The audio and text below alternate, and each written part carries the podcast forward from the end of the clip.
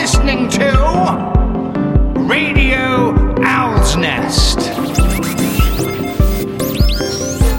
The songs of Martin Page, all day, all night, forever.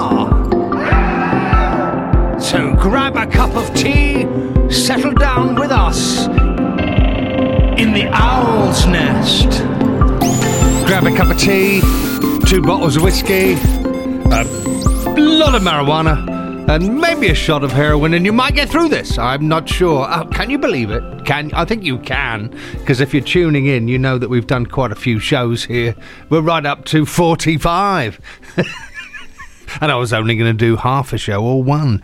We're up to forty-five, which is a thrill to me because I, do- you know, I don't stay consistent too too too long, and uh, I've stayed qu- quite consistent on these monthly shows and specials. So I'm rather proud.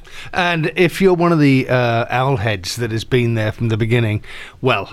I'm sure you are on heroin, marijuana, uh, all kinds of heavy drinks, um, and you're you're actually going to AA at this moment, listening to the show because uh, you've been really, really, really, really good and really bad by listening to these shows. But thank you if you've done that and you've survived. Um, I feel like starting the show off with something quite bright, nifty, and uh, a pleasant and quite vibey song. I, I wrote a song in the '90s, um, the naughty '90s, with a great singer and a great writer called Steve Balsamo. We're still in touch. He uh, looks at my Instagram and I look at him. Uh, his Instagram. I don't look at him. I look at his Instagram. I mean, for goodness sake. But he had a fantastic career and still has a fantastic career.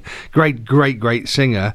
Uh, a Welsh singer. We won't hold that against him. We can't. We shouldn't. I like the Welsh. Uh, he's best known for playing. Um, the lead role in the London production of Jesus Christ Superstar uh, in the mid 1990s. So I think I met him at the late 1990s because I think he'd already done that he was about to have a solo career. But we got together, we got on, and we wrote this song together called I Want to Be the One. And we were going to do another song, um, if I can remember rightly. We didn't, I played him a rough and we said, yeah, let's do that. It was called One World, but we didn't get time because he had to clear back to the Welsh mountains or something. Um, and also, I, I had a song called Samsara. I should play that to you someday.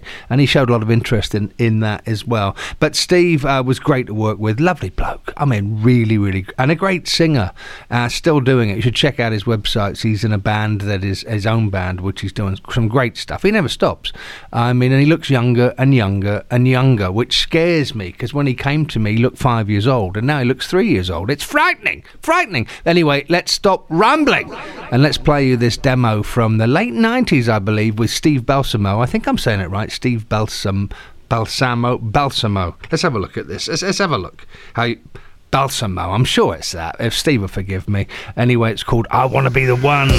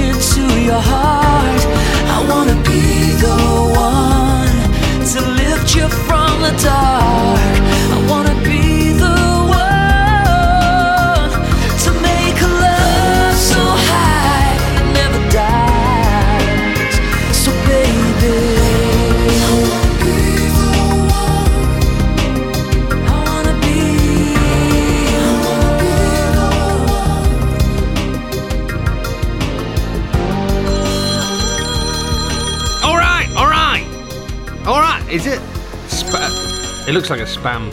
Sperm call. It's a sperm call. I have to go to a sperm bank. It's a spam call.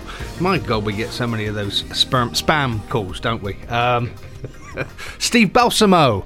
I'm sure I'm saying the name right. Uh, great to write with him a song called I Want to Be the One. Enjoyed that session when we did that, and I just felt like playing that today from the late 90s, I believe. Go and check Steve's website out, his Instagram, and the bands he's in, and the and the solo albums he's made. He's made as many solo albums as me. We're in a race, but he's five years old, so I think he's going to beat me. Anyway, that's a, a demo. And this whole show, I haven't brought that up, have I? I'm sure um, I should. This is a songwriters podcast called Radio Owl's Nest.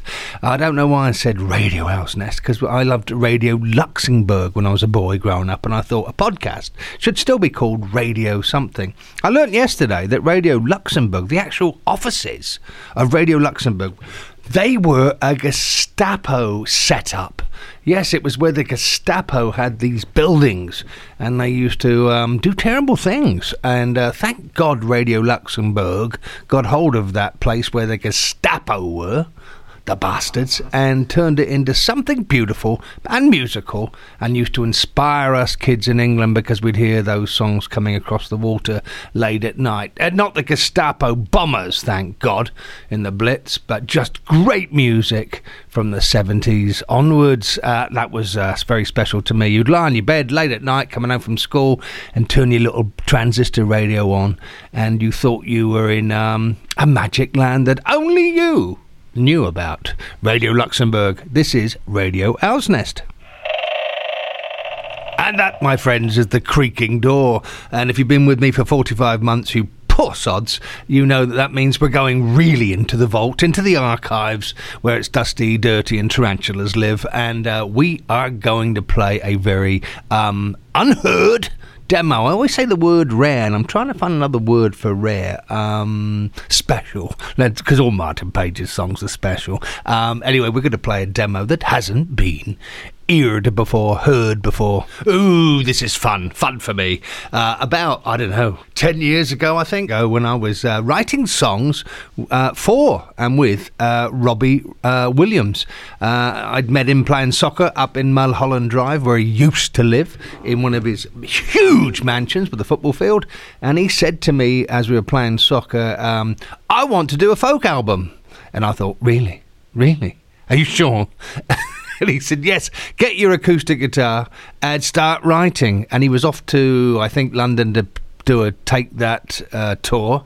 And um, I, um, he kept on sending me emails saying, "How are you doing? How are you doing with it? We're going to call this Gypsy Songs. The album's going to be called Gypsy Songs." I went, "Okay." And um, I wrote about fifteen tracks, all very rough, I because he, you know, he said just do them real rough and uh, get them into a spirit. And this is what I always do: uh, phonetic vocals. I just find sounds. Sounds are really important to me more than the lyrics at first. And sometimes I find a title. And on this track, um, I called "Fake." It. Um, I don't know why that appeared, but it did, and it had a kind of real Elvis Presley and ancient feel about it, like it had come from the South. And I really dug it when I was doing it. I did, it's really rough. I'm going to play this to you in a raw state. I'm playing a little bit of about two acoustic guitars and a little bit of bottleneck, and it's all just making up the melody as you go. And then there's a chorus with Fake It. And Robbie heard it and said, This is brilliant. I can see the potential in this. This is definitely going on gypsy songs. Um, well, obviously, down the line, he stayed with Take That for 35 years and never came back. Um, but. he did another solo record and stayed all in, I think, in Europe for a long time. I was still writing these songs, and in fact, uh, he did come back for a short period and I came to his house and played him the tracks and he played them to his manager and said this is what I want to do. And I'm sure his manager said um, we're going to shoot you if you do that. Um, so, there never was uh, a Robbie Williams gypsy songs at this point um, folk album. And when I say folk, I was really trying to ru- wonder what he meant by that because he'd heard some of the tracks on one of my albums, um, Temper of the Temper Piece, a Temper Piece, where I did a lot of acoustic songs and was getting uh, very interested in acoustic uh, music, uh, folk music, the real the real stuff. And so a lot of the songs I was writing had a kind of Donovan and uh, slightly Americana um, slightly Gaelic kind of feel about them, and I just went with it. And there were some really good songs there. So I I've dug my hand in. The tarantulas have bit me, but I don't care. I'm going to pull this cassette out. Well, it wasn't a cassette, was it? No, it was on digital Pro Tools. Really rough and ready, but I'm going to play this to you because I'm de- enjoying hearing this again. It's a song, um, an idea called Fake It.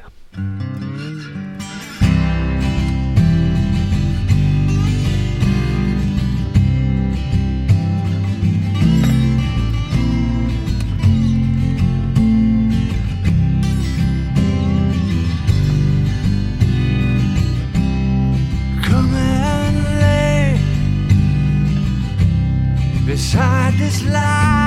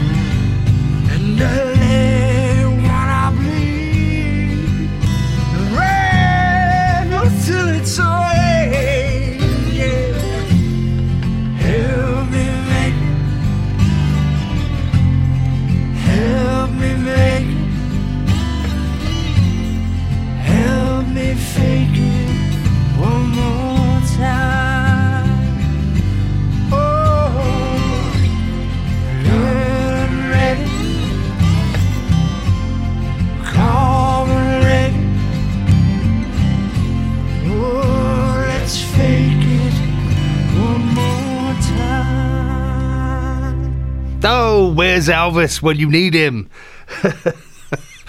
I got off on that. I must admit, I did get off on that. Um, the, that's a, the, all these little lyrics are clues, and I heard that. Come and lay down by your lyre. Uh, uh, and let's fake it one more time. And I just thought, mm, there's something in that, isn't there? Well, I can see two people getting together and say, let's fake it one more time. Lay down there, baby. Um, yeah, well. I'm having fun on my own. It's crazy. Uh, that's a demo that um, the tarantulas can't kill me, and I've pulled it out of the vault. It's called uh, Fake It. And I wrote it w- uh, in mind for Robbie Williams uh, with about 15 other, well, about four, yeah, 15, 16 other songs I knocked together real quick. You can hear the old bottleneck, which I'm not very good at playing, rattling against the uh, acoustic uh, guitar. But I've been studying around that period, funny enough, a lot of the, the beginning of the blues and the big and the, the real authentic folk that was coming uh, around in the early years, which I knew nothing about in England or America. So um, it was great great fun to knock these songs together so roughly as well because. Um, as my manager said, you know, don't send Robbie uh, uh, too too detailed a demo. Yeah, and I remember when I was working with Robbie that he really enjoyed it when it was rough and ready, and then you had a lot of places to go. So um, there you go. I'm faking it there with Fake It. No, no, the 80s weren't fake, were they? Were they? I'm not sure. could be. Uh, that's what I had a lot of success. So maybe it was fake. Um, but maybe that's a desire for hearing a song from the 80s. Yes, that's a lot of enthusiasm. That crowd there, they they they know what they want, and so I am going to play a demo from the eighties, um, a song called "All for Love" from that very famous movie that everybody seems to love, called "Say Anything" from 1989. Um, I wrote a song called "All for Love," and Nancy Wilson recorded it, and I've got the demo here, so maybe I should play it. You probably know that movie from the iconic scene with Peter Gabriel holding the boombox up and playing his song "In Your Eyes." John Cusack. It wasn't Peter Gabriel holding the boombox, it was John Cusack up to his girlfriend to be up in a window somewhere. Um, the album did really quite well. Um, I think it went gold. I'm not totally sure, but the film slowly grew. It was, it was um, Cameron Crowe. Yes, he always used to do these movies with these great songs. And well, I've got the demo here, um, and I remastered it, so it's uh, quite cool to put it through some mastering stuff and to bring it back to fresh life. This is Tommy Funderburk singing the de- the demo. I wrote it with John Bettis, a very famous lyricist who wrote uh, songs with the Carpenters, etc. Very, very, very famous lyricist. I was very lucky at that period because I was writing with Bernie Taupin, uh, Hal David, and here we were John Bettis. A lot of lyricists were um, coming to me for some bizarre reason in the 80s. I, I didn't complain because a lot of these songs uh, did quite well. And uh, the demo was done in my um, house here, where I still am. Yes, I've stayed in this house for many years, and I just moved in. So my 16-track studio was in the living room, right next to the fire- fireplace. And I can remember it was one. It was one, probably the second demo I did in this house. And to me, as a songwriter, it was very important that every time I moved a studio, that I got a cut or a hit in a different house. It was like, I suppose, lovers when they marry and they go into a house, they say, "We've got to make love." In every room. Well, to me, as a songwriter, what a bizarre thought. Um, as a songwriter, I thought, I hope I can ha- write songs that are hits in different rooms. And so far, I've achieved that. Uh, it's like every studio has to get a cut. And I remember that I wrote Witches Get Burnt with Bernie Taupin, the first song for a movie in this house. And still by the fireplace in the living room before I'd moved the studio into the garage, garage, garage, as the English say. Um, I re- uh, we, we wrote this song and we recorded it there. And uh, Tommy Funderburk came across and did a really great vocal. He sang it once, and he well, and we started the comp, and he said, "I think I can do it better." So he did do it better. And uh, John Bettis w- wrote the lyrics to the melody I was uh, creating. It's me doing all the screams around Tommy, these uh, these melodies that were appearing, all that kind of stuff. Yes, it was a period of Gabriel yelling. Um, but let me play you the original demo that Nancy Wilson uh, took and put. It was track one, actually, the main track on the Say Anything uh, album. I think there's a video on YouTube and all that stuff. But I'll shut up now and play the remastered original demo of what's the song called again? Yes, there it is All for Love.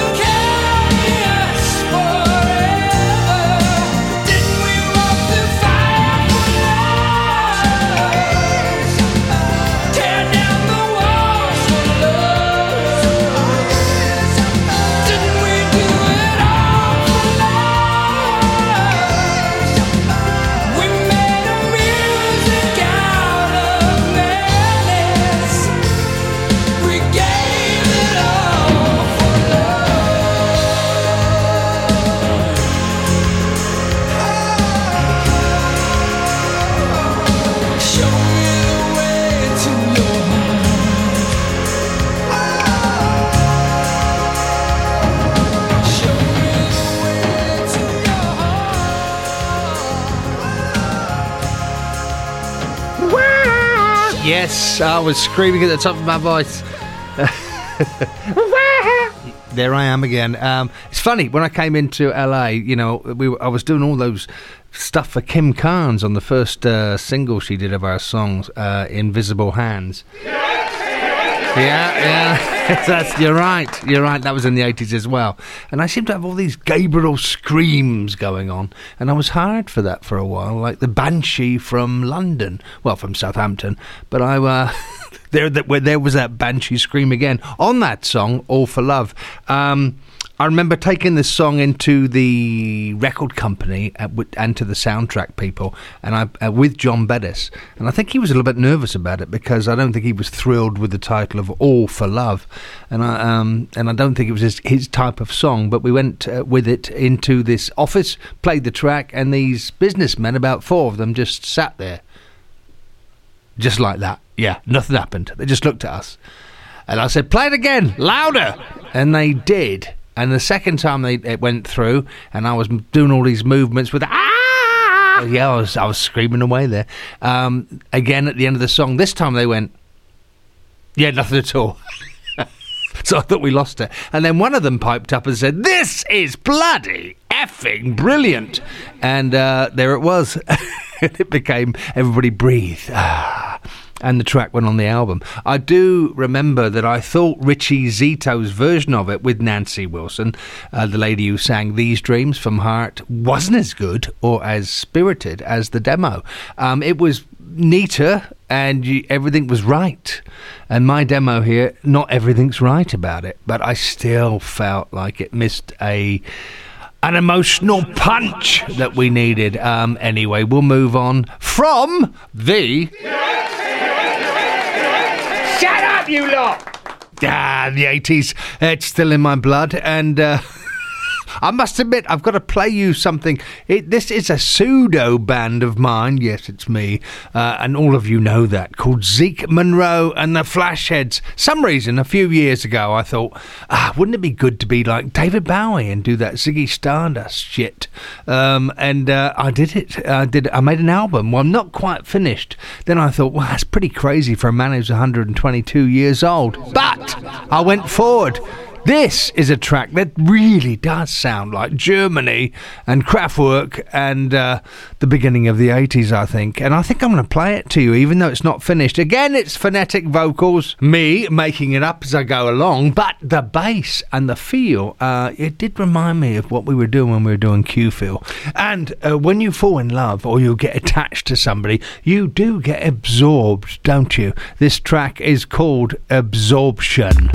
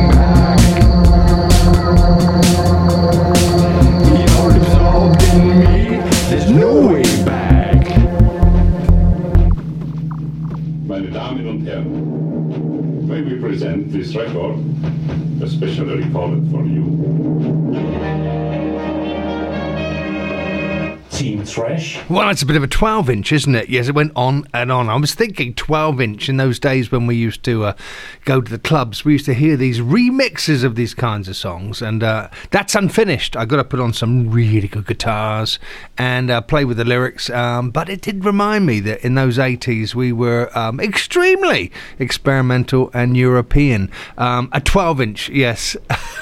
A a 12 inch was a 12 inch vinyl. I should tell you what a 12 inch is because probably uh, I'm talking about prehistoric times. It sounds like a porno movie, doesn't it? 12 inches. Yes, a good porno movie there. Um, a single. I'm talking about a vinyl record that is 12 inches in diameter. Um, and we used to go to the clubs and listen to these remixes, and they were um, better grooves on a 12 inch. So you got all the bass there. You could you could master it better. Oh my goodness. Oh my goodness. Still in the 80s. This is my demo of, yes, in the 80s, a song you know, We Built This City. Say you don't know me. Well, recognize my face. Say you don't care who goes to that kind of place. Knee deep in the hoopla, sinking in the fight.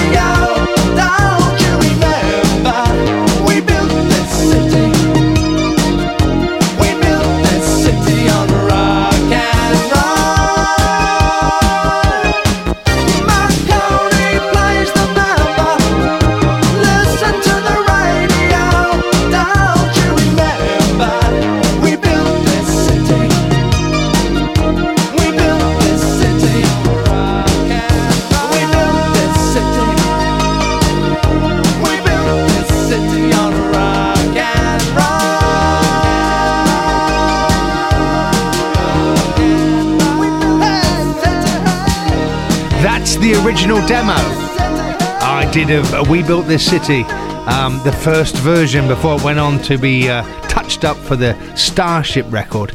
Um, my goodness, hearing that again, um, I realised that at that period, um, I was making, I was playing without um, sequencers or um, computers, and so everything was played live.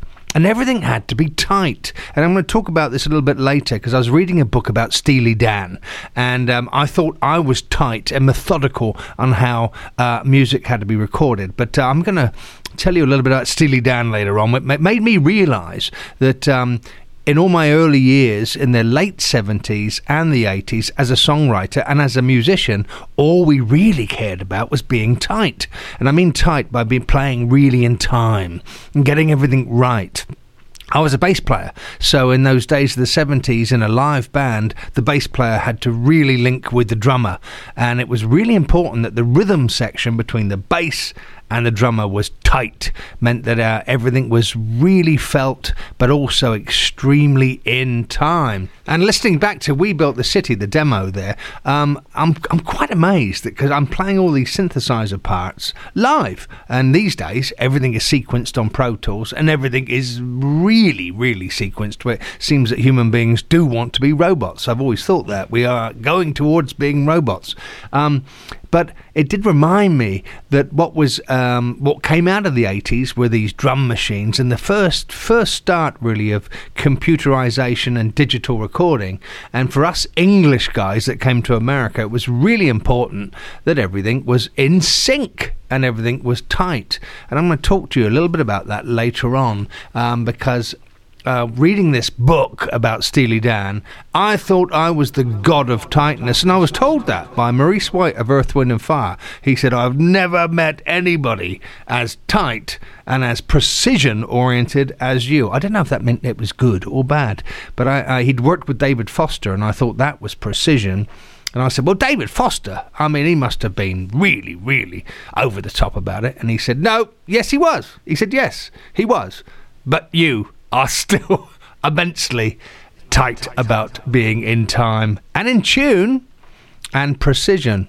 Um, I've loosened off over the years, as you probably noticed, but at that time, late 70s and 80s, when drum machines and precision of programming started to appear, I was extremely English and wanted everything to be right. And but what is right? Yes, what is right? Uh, we listen to bands like Little Feat and Weather Report and Earth, Wind and Fire, and uh, we go like, what is right? Tightness or feel? And over the years, I think uh, a mixture of both is perfect. Feel, though, I think feel wins the day.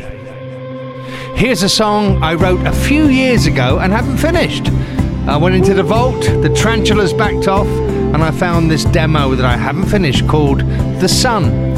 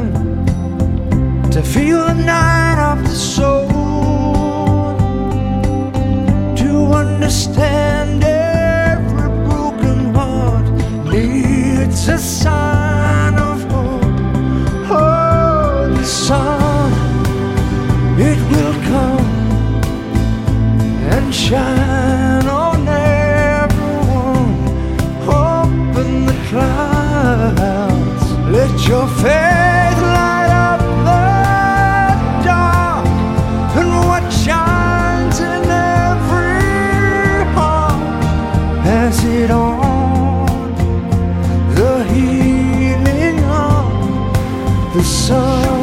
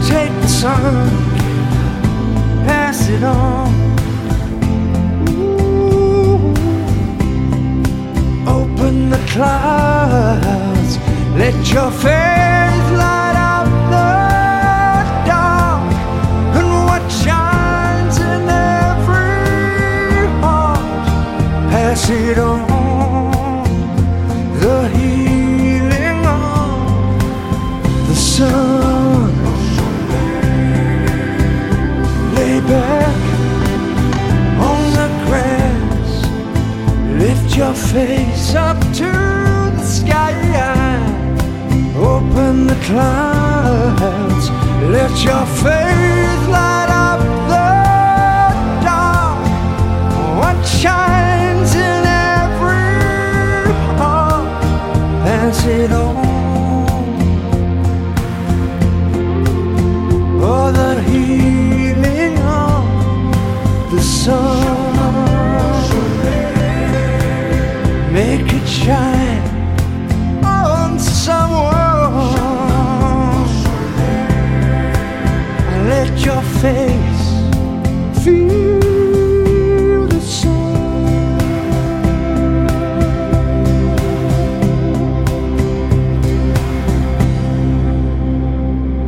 Let your face feel the sun. Um, a demo. I absolutely. I've said this a few times when I discover these things. I had no idea I'd written a few years ago. Um, it's a guide vocal. Trying to learn about this song. Um, few lyrics there though. I can see where I was going. Pass it on. The healing of the sun. We can start over again. So um, maybe I should finish that um, and. Uh, do it right, as we just said before. I like things right, so I need to finish it and get it right. Of course, Pagey, calm down, calm down. But that's um, I get the word rare. I shouldn't. That's a um, unusual track from me. I still haven't found the word for for rare, have I? But that's a, a demo from a few years ago that had gone totally out of my thick skull called The Sun. Now, we were discussing um, precision and tightness in recording albums and, and songs and singles and all that stuff. Um, and I think it really relates to that period when you are actually um, making music, uh, what time you're doing it, what era, what decade, because technology really influences um, how musicians make their songs. And of course, I sort of came into the. Uh, Thank you, Mr. Owlhead, playing the piano there behind me. Very, very effective there. Very exciting. Um, I came to the prominence in the early 80s as a songwriter and uh, in my band Q-Feel. And when I wrote those songs, we built the city in these dreams, etc. And it was drum machines and sequencers uh, coming into the forefront of um, music, popular music at that time. MIDI, where all the, it's called MIDI, where all the keyboards could link, play together in time. It became an infatuation with the industry. You just got to think about those early 80s and uh, Trevor Horn, you know, and all his work as a producer. I mean, the Buggles and everything he did, Frankie Goes to Hollywood and all those productions, even I think in the later years into the next decade, it was very, very programmed, very, very tight. And some people didn't like it. I remember that Elton John was going to be produced by uh, Trevor Horn, and he said, No, it's just not got enough feel for me. It's just too glossy and too tight. But really, that was, I can only uh, say this again and again, at the beginning of the 80s, and when I was here in America, uh, the use of Fairlight synthesizers, synclaviers, and, and drum machines. Well, the person who understood how to do that, it was big news. And I came through as a bass player in the in the late 70s, and you had to be tight in your own way as a live player. As I said before, you have to be really tight with the with the drummer. You think of bands like uh, Average White Band and and uh, all the funk bands and Stevie Wonder and everything, and Funkadelic and Parliament and Bootsy and uh, Brothers Johnson. We used to always really look at the rhythm sections and how tight they were as a skeleton for those songs being recorded. And uh, eventually, when the 80s came about, it came down to maybe just two people uh, making a record, like Soft Cell or something. You had your drum machine, so you had your drummer. You didn't have to pay the drummer lots of money, and you didn't have to think, oh, he's moving out of time. Let's keep everything mechanical and mathematical and in time. Um, and it's an interesting thing because I was reading Steely Dan, this book called Major Dudes. And of course, this is a retro show. Steely Dan were one of the most influential bands to me as a musician growing up. And they were known for being extremely tight in the studio. They had, there was a mythology about it, really. Um, Walter Becker and Donald Fagen, they used to bring all these different musicians and spend years, years uh, getting these live musicians to play um, with a certain feel. I think some of those records, Asia and The Royal Scam uh, are, and Gaucho, are pretty phenomenal because you've got live players playing um, extremely tight, but with feel. But I, when I was reading this book, I realised that Donald Fagen, etc., in Steely Dan, could have been even worse than me about being tight. And I'm going to read you uh, a little bit here from this book called Major Dudes, edited by Barney Hoskyns. Um, let me see, I've built, uh, yes, I've. Let's just read this. This is when they're doing Gaucho, okay? And they'd been, all the years before that, they'd been using live musicians, but they were thinking, we need, we want it even tighter. My God. Yeah, so here we go. Using one of the first programmable drum machines, the Linn 9000, together with a computerized drum sequencer called Wendel, which was made by their engineer, they set about building their tracks from the drums up, sometimes replacing each synthetic beat with a real one played by a live drummer, a process that took hours. Instruments would be added, often to be later erased or edited. Months could be spent working on the same track. While Becker and Fagen were notorious perfectionists, minutely attentive to the tiniest blemishes, Fagen was probably the most neurotic. His drive to eliminate anomalies and drive to eliminate and square off every detail leading to legendary feats of fussiness and the nickname Mother. He was he was nicknamed Mother. While recording Home at Last on Aja, he reportedly spent four days punching in the words, well, the. Yeah, two words, well, the. Four days punching in two words, well, the. As in, well, the danger on the rocks is surely past. That's as bad as me. During mixing on Gaucho at Village Recorders in LA, I've, I've worked there many times, great studio, Fagen encountered his ideal, one of Neve's earliest automated desks, which allowed incremental tweaking of infinitesimal details. After the 250th mix of Babylon Sisters, the maintenance crew awarded him a platinum floppy disk, hand painted with silver nail polish. When engineer Elliot Scheiner reached mix 274, Fagen decided an acceptable compromise had been reached and took it home to New York to listen to. A week later, everyone was back in the studio to mix the second bass note in the second bar, which Mother, being Fagen, had noticed was a touch too soft. Ah, I can relate to that.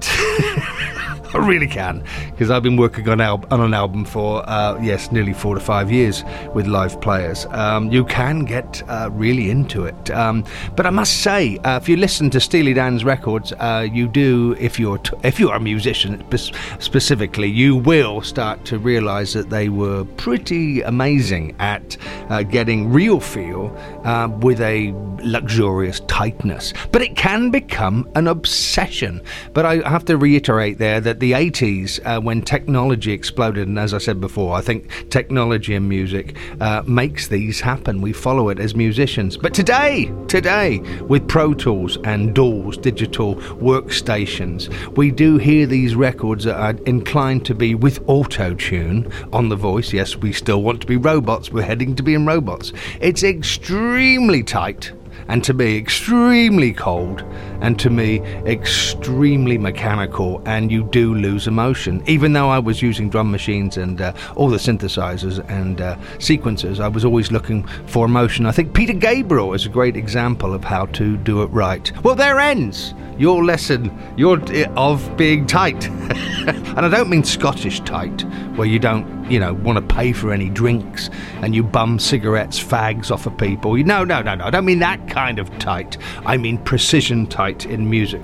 It's an interesting thing isn't it? Because you listen to um, folk music, often played live, and you listen to classical music and how tempos change and, and musicians' feet play off of each other. I think really ultimately, when you achieve that, you've got it right. Well, I'd like to play you now a track that led off my Poetry of Collisions Volume 2 album.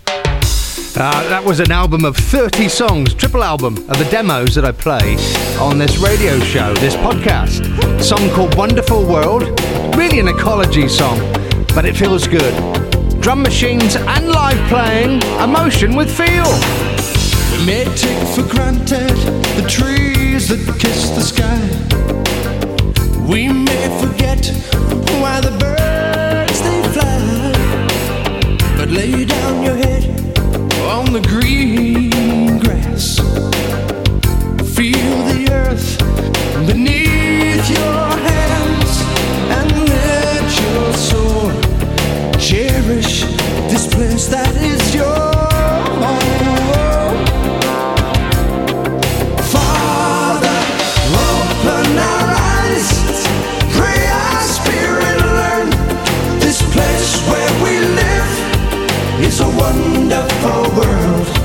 Someday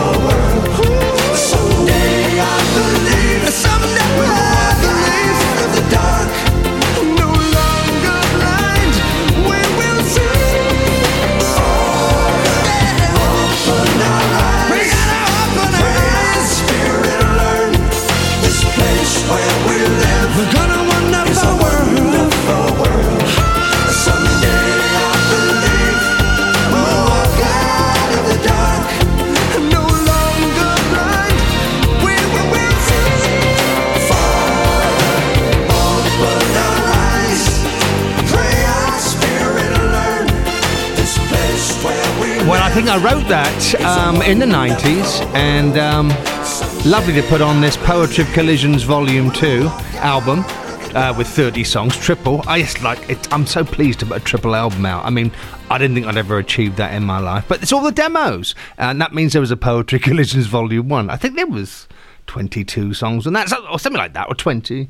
So that's like 50 demos released. Can't be bad. Can't be bad. Pretty proud of that. Well, I'm glancing up here uh, at Pro Tools at the time here. Yes, it's the the DAW, the digital workstation we still have to go through, even if we use live musicians. We're in the digital age, aren't we? Uh, I think I think that caused a lot of problems. Tell you the truth, good some ways, but awful in other ways. It's 61 minutes and 22 seconds and 4,220 is a lot, a lot. So I was never good at maths. Uh, we're at the end of the show. Okay. I'll be there in a minute. I've had great fun. You can tell. I can be on my own in a small room and still get off. Uh, it's very weird. Um, but this, that's not working. Yeah, okay. Hit it properly. This signifies it's that moment, that moment you've all been waiting for, when I give you quote of the month. And the quote comes from Oscar Wilde. Again, I think I've quoted from him before, reading a wonderful book uh, called A Life of Oscar Wilde by Matthew Sturgis. Pick it up. So here is Oscar's quote We are all in the gutter, but some of us are looking at the stars. How true. Um, I've had great fun. I hope you enjoyed the show. Thank you, Owlheads, uh, for being out there listening to this. Me, I think, yes, show 45. My God. And we are still uh, moving on. Um, it, stay fit. Stay healthy, look after yourself, stay positive, look on the bright side of life if you can. It's not easy sometimes. And as I always do at the end of a show, um, I talk about the innocent animals and how we should look after them. Animals are not ours to experiment on, animals are not ours to eat, animals are not ours to wear. Animals are not ours to use for entertainment. In the owl's nest. Animals are not ours to abuse in any way. Animal rights, fight for them. Okay, guys, see you soon. Pagey.